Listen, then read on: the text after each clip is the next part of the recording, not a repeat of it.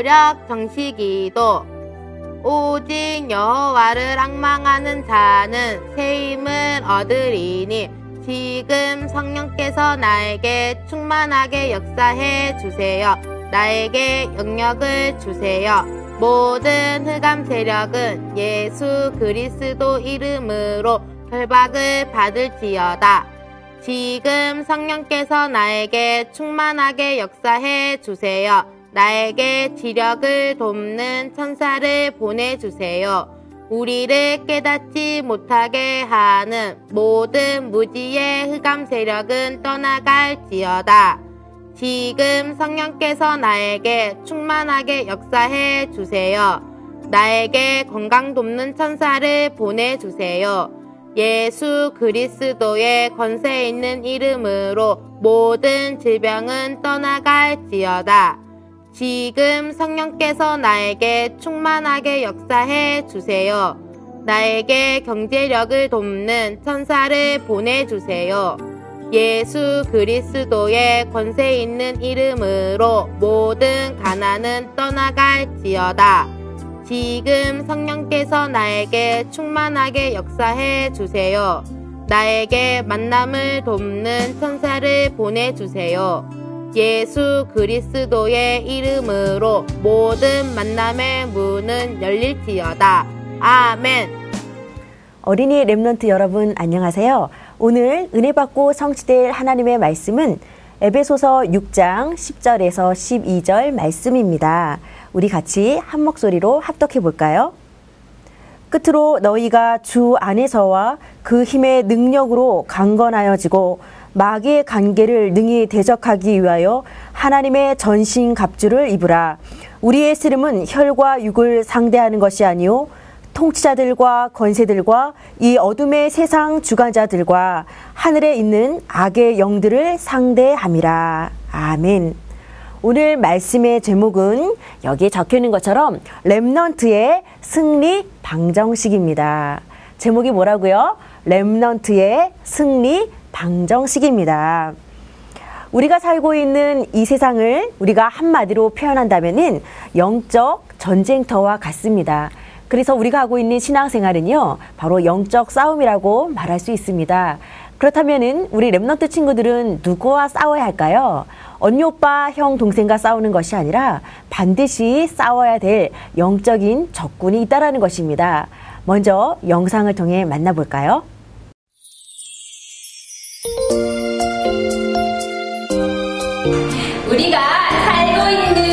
세상은 영적 전쟁터와 같아서 신앙생활은 반드시 영적 싸움을 해야 해. 어떤 친구는 힘든 환경 속에서도 멋진 믿음의 모델이 되는가 하면 어떤 친구는 작은 시험에도 쉽게 넘어지지. 또 어떤 친구는 시간이 흐를수록 믿음이 쑥쑥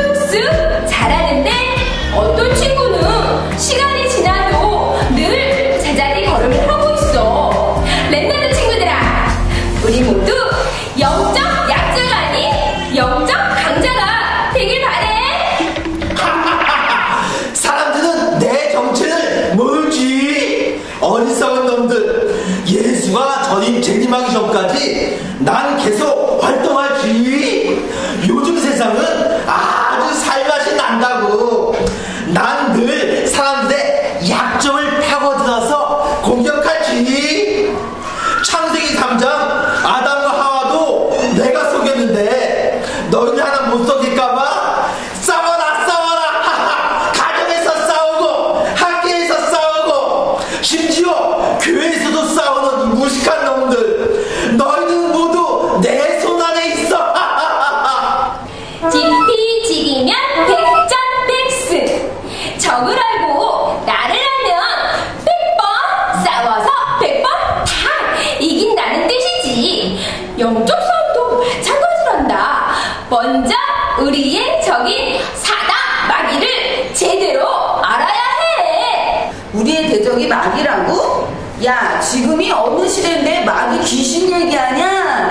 21세기 과학 시대에 우주까지 왔다 갔다 하는 시대라고. 정신 차려. 난 그런 거 안 믿는다고. 친구야, 이런 말이 있단다. 마귀가 가장 조종하기 쉬운 상대는 마귀의 존재를 믿지 않는 사람이야. 마귀는 안심하고 이들을 공격하고 속인다. 친구야, 마귀는 그 감사력에 두목이야. 그리고 마귀의 존재들이 귀신이고, 그리고 영적 세계의 존재를 알아야 한다고. 오호! 저기 나를 모은 친구가 있군. 어디 한번 건드려 볼까? 자, 원마, 불표, 짜증에 불화살을 받아라! 아, 왜 이리 짜증이 나지?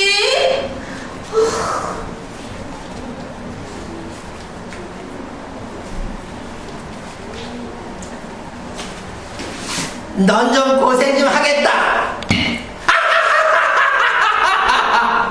친구야, 하나님의 자녀는 여자의 후손 예수 그리스도를 대장으로 모시고 마귀와 영적 싸움을 하는 그리스도에 분산한다. 마귀 일을 멸하신 예수님과 함께하면 승리는 우리 거야. 우리 다 같이 하나님의 정신갑주를 잊자. 난더 멋진 옷이 있다고 촌스럽게 한번 볼래? 머리엔 역시 지식이 가득해야 이길 수 있다고.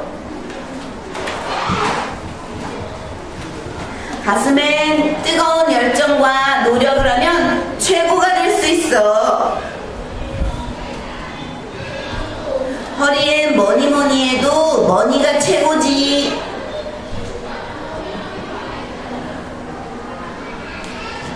두 손에 권력과 선행.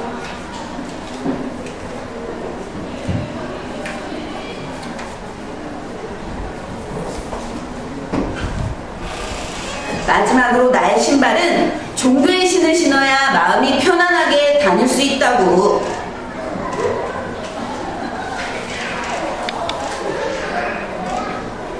하하하! 아무리 너가 세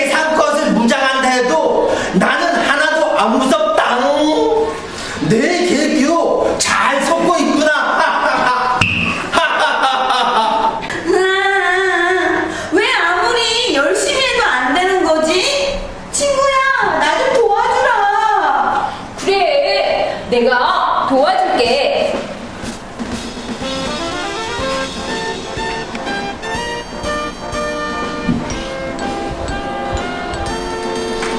예수님을 그리스도로 믿고 구원을 받아야 해. 그리고 머릿속에 구원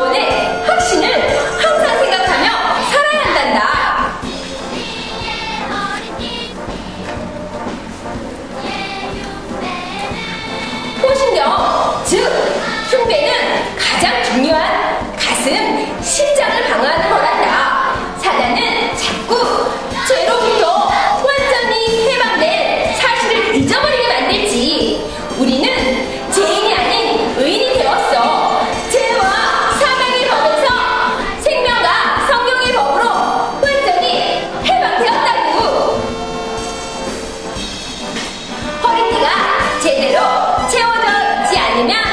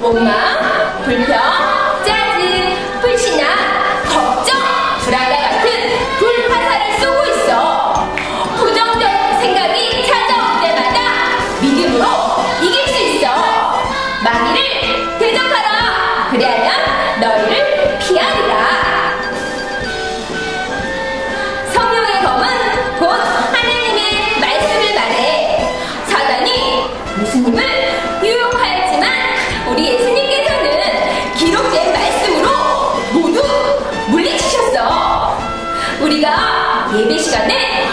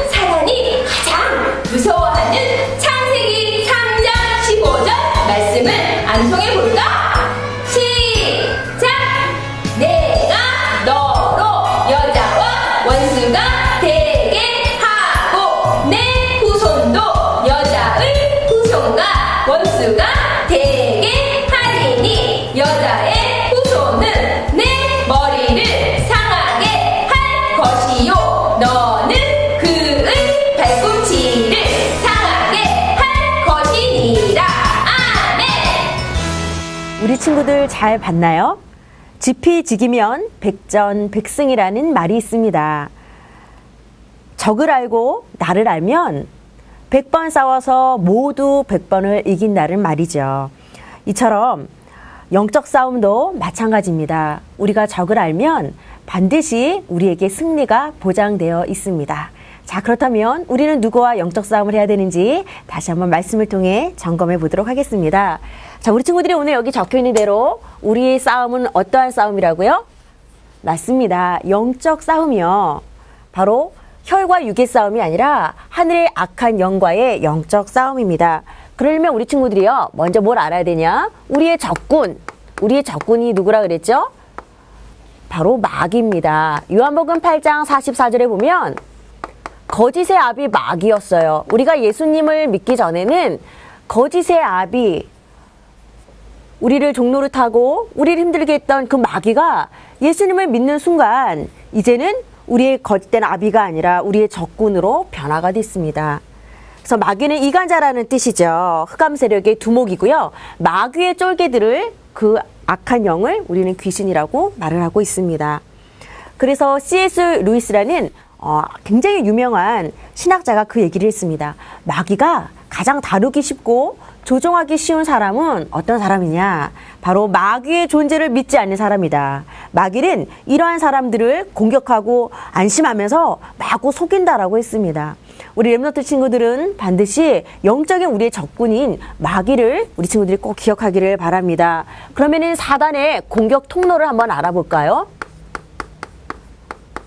사단 마귀는 어떻게 하나님 자녀를 공격할까요? 물론 불신자는 하나님을 믿지 못하도록 복음을 듣지 못하도록 방해하지만 불신자뿐만 아니라 하나님의 자녀까지도 영적인 싸움을 하지 못하도록 공격하고 속이고 있습니다. 그래서 우리가 가정에서 학교에서 심지어는 교회에서 영적 싸움이 아니라 혈과 육의 싸움을 하도록 사단이 교묘히 속이고 있다라는 겁니다. 그래서 우리 친구들이 오늘 말씀에도 우리가 읽었지만 11절 말씀에도 사단은 뭘 한다고요? 괴계를 사용한다라고 나와 있습니다.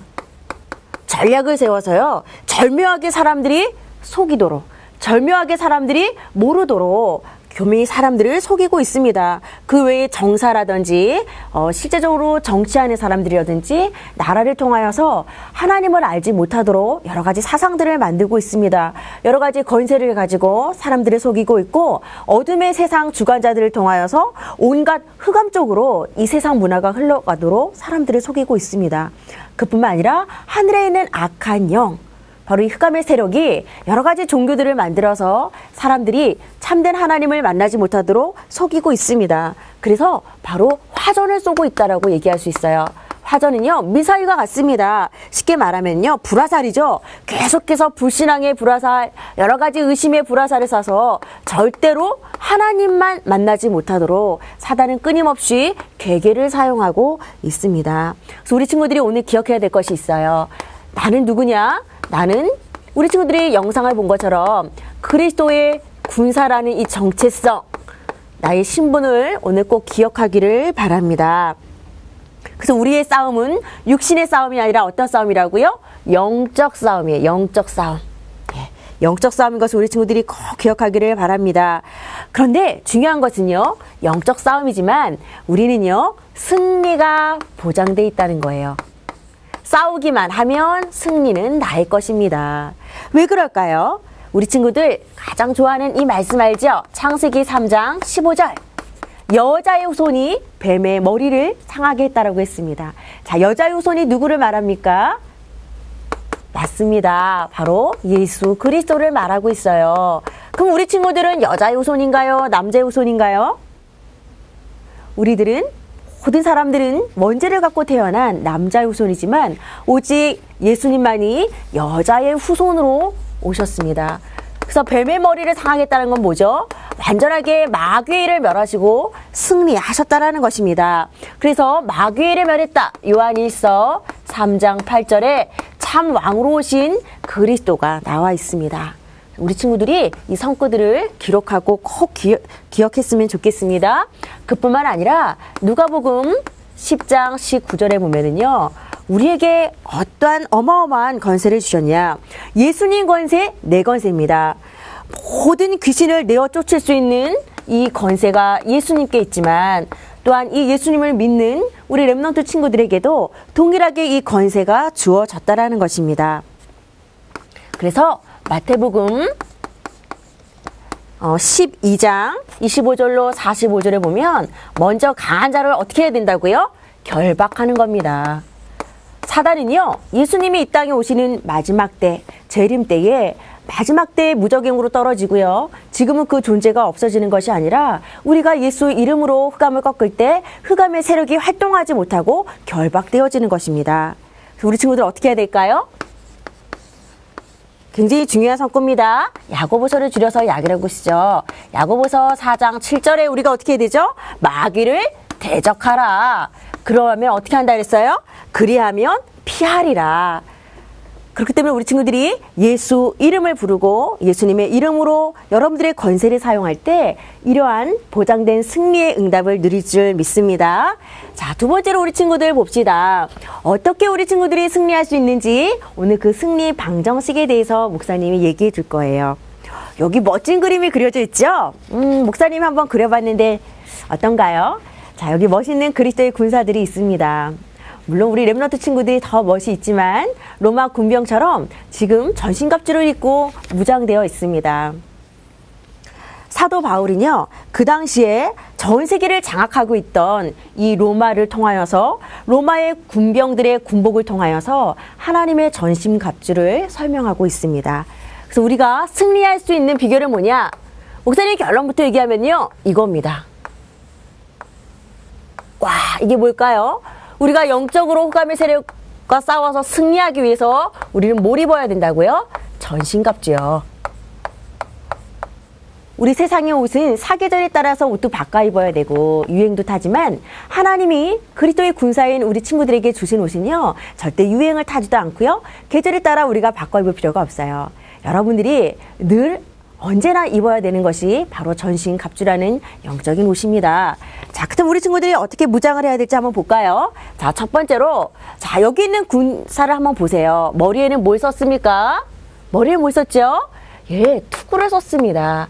그런데 우리는 그냥 투구가 아니라 구원의 투구를 쓰는 겁니다. 우리 친구들 보세요. 투구가 더 중요할까요? 구원이란 단어가 더 중요할까요? 구원이라는 단어가 자칫하면은 우리가 추상적으로 상징적으로 들릴 수 있기 때문에 눈에 보이는 투구를 통해서 설명을 해주고 있는 겁니다. 투구는요, 우리의 머리를 보호해주는 겁니다. 우리의 머리라는 것은 곧 우리의 생각을 의미하고 있는 거죠.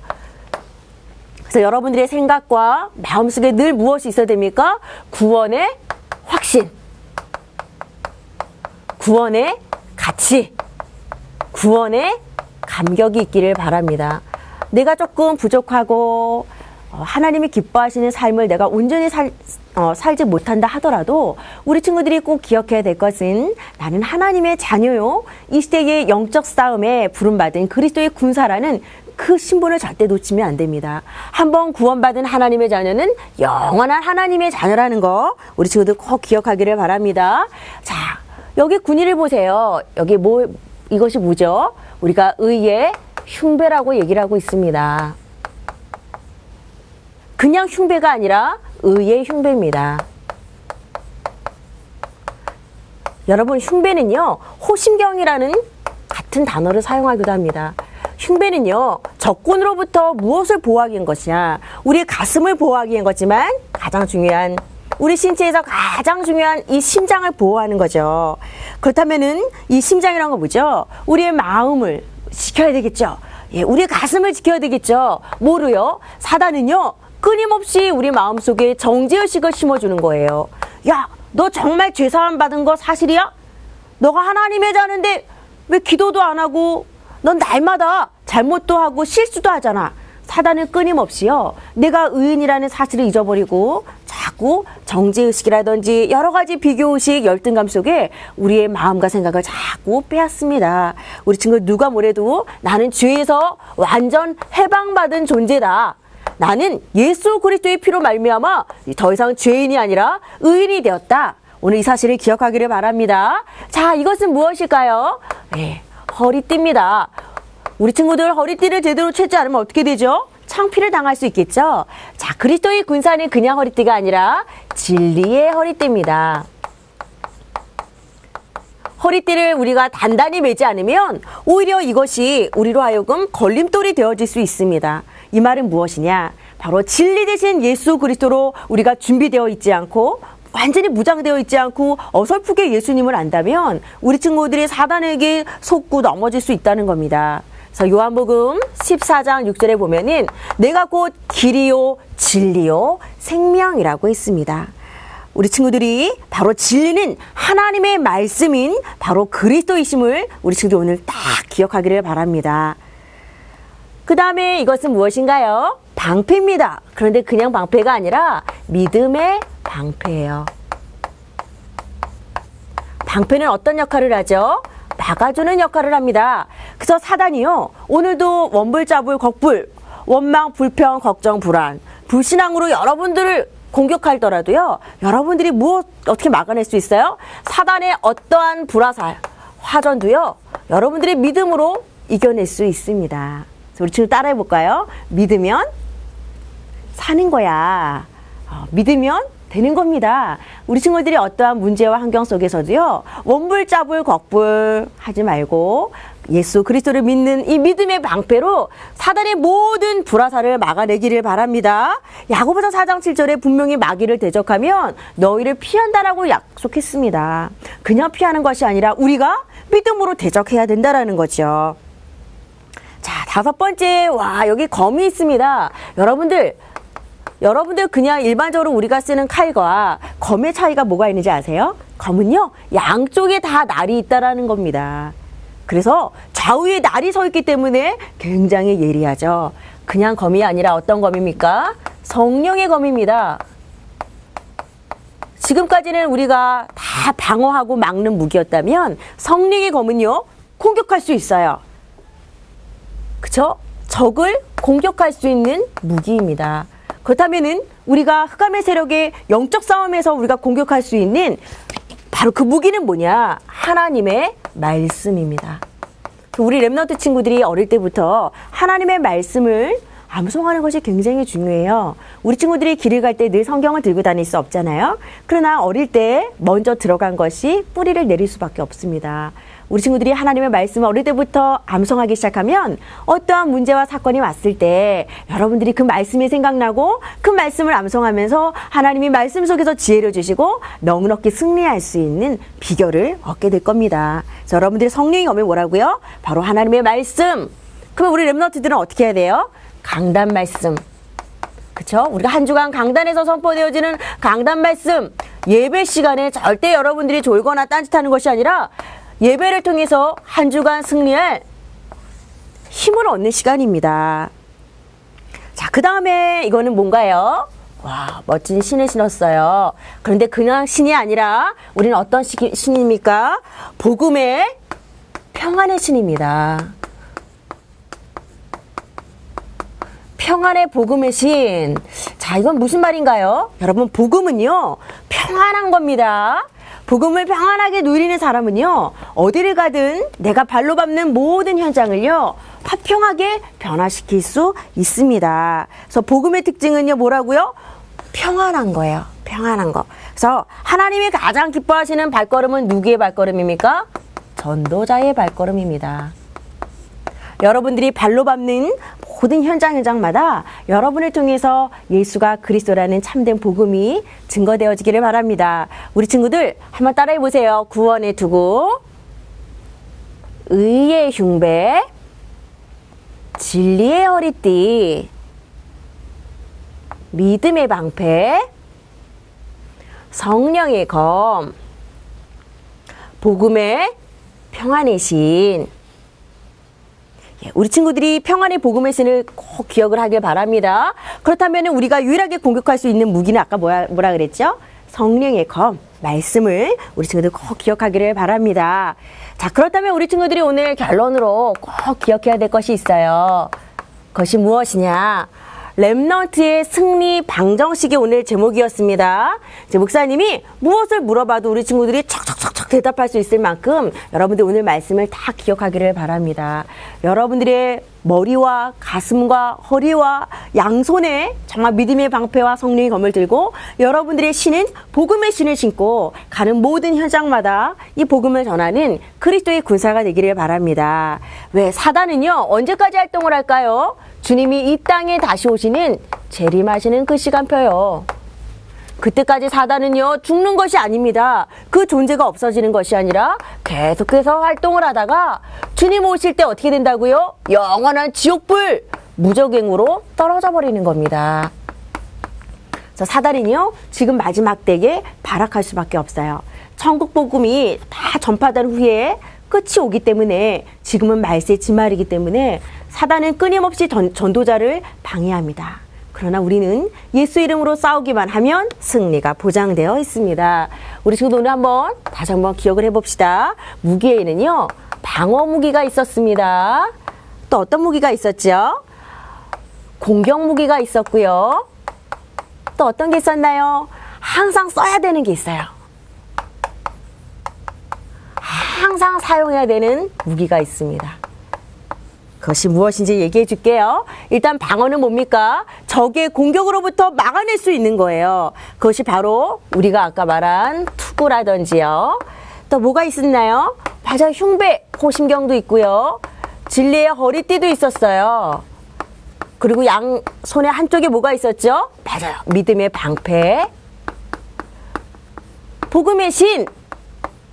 그렇다면 공격할 수 있는 건 뭐라 그랬죠, 아까? 바로 성령의 검. 하나님 말씀이었습니다. 그런데요, 이건 안 중요하고 이것만 중요하지 않아요. 방어와 공격 무기를 여러분들이 다 사용을 하기를 바랍니다. 항상 사용해야 될 무기가 뭔가요? 바로 기도라는 거예요. 여러분, 아무리 멋있는 자동차가 있어도 기름이 들어있지 않으면 그 자동차가 움직일 수 없죠. 여러분들이 아무리 좋은 무기로 전신갑주를 다 갖추 입었다 하더라도 기도하지 않고 영적으로 깨어있지 않다면 승리할 수 없습니다. 그래서 여러분, 여러분만이 기도할 수 있는 기도의 시간과 기도의 장소와 기도의 방법을 꼭 찾기를 바랍니다. 사단은요, 늘 어딜 건드려요? 우리의 연약한 부분을 건드립니다. 나의 가장 연약한 부분은 뭐지? 내가 자꾸 사단에게 속는 부분은 무엇일까? 우리 친구들이 오늘 이 부분을 꼭 점검해 보기를 바랍니다. 어, 이거 정말 곰곰이 우리가 고민을 해봐야 될 것 같습니다. 자, 그래서 공식이에요. 예수님이 알려주신 공식이 있어요. 마태복음 4장에 보면 사단이 감히 예수님을 유혹하러 왔어요. 예수님을 유혹했었어요. 어, 돌이 떡이 되게 해봐라. 성전 꼭대기에서 뛰어내려봐. 나한테 경배해봐. 그런데요, 예수님이 무엇으로? 말씀으로 물리치셨습니다. 그래서 승리 방정식은 무엇입니까? 전신 갑주를 입고 반드시 거기에 무시로 여러분들이 기도하며 말씀을 붙잡을 때 승리가 바로 여러분의 것이 될 줄을 믿습니다. 그래서 여러분들이 그리스도의 군사로서 우리 Remnant 친구들이요. 가는 곳마다 전신갑주를 입고 생명을 살리는 귀한 응답이 있기를 바랍니다. 오늘 목사님이 설명한 어, 우리 Remnant의 승리 방정식 우리 친구들 이 공식을 잊지 말고 꼭 기억하기를 바랍니다. 이제 우리 다 같이 기도하겠습니다. 하나님 아버지, 우리를 그리스도의 군사로 하나님의 자녀로 뽑아 주셔서 감사합니다. 특별히 하나님이 우리에게 주신 전신 갑주를 입고 늘 무시로 깨어 기도하는 렘너트가 되게 해주세요. 그래서 사단에게 속는 것이 아니라 오히려 사단을 속임으로 영적 싸움에 넉넉히 승리할 수 있도록 축복해 주시옵소서. 예수님께서 그리스도로 오셔서 마귀의 일을 멸하시고 우리가 싸우기만 하면 승리가 보장될 수 있도록 우리에게 참된 승리를 안겨주신 것 감사합니다. 이번 한 주간도 그리스도의 군사로 우리 친구들이 완전 무장되어서 발로 밟는 모든 현장마다 예수님이 그리스도 되심을 증거할 수 있는 귀한 전도자의 발걸음으로 두 손 들어 축복하여 주시옵소서. 이 모든 말씀 우리 구주 예수 그리스도의 이름으로 감사하며 기도 올리옵나이다. 아멘.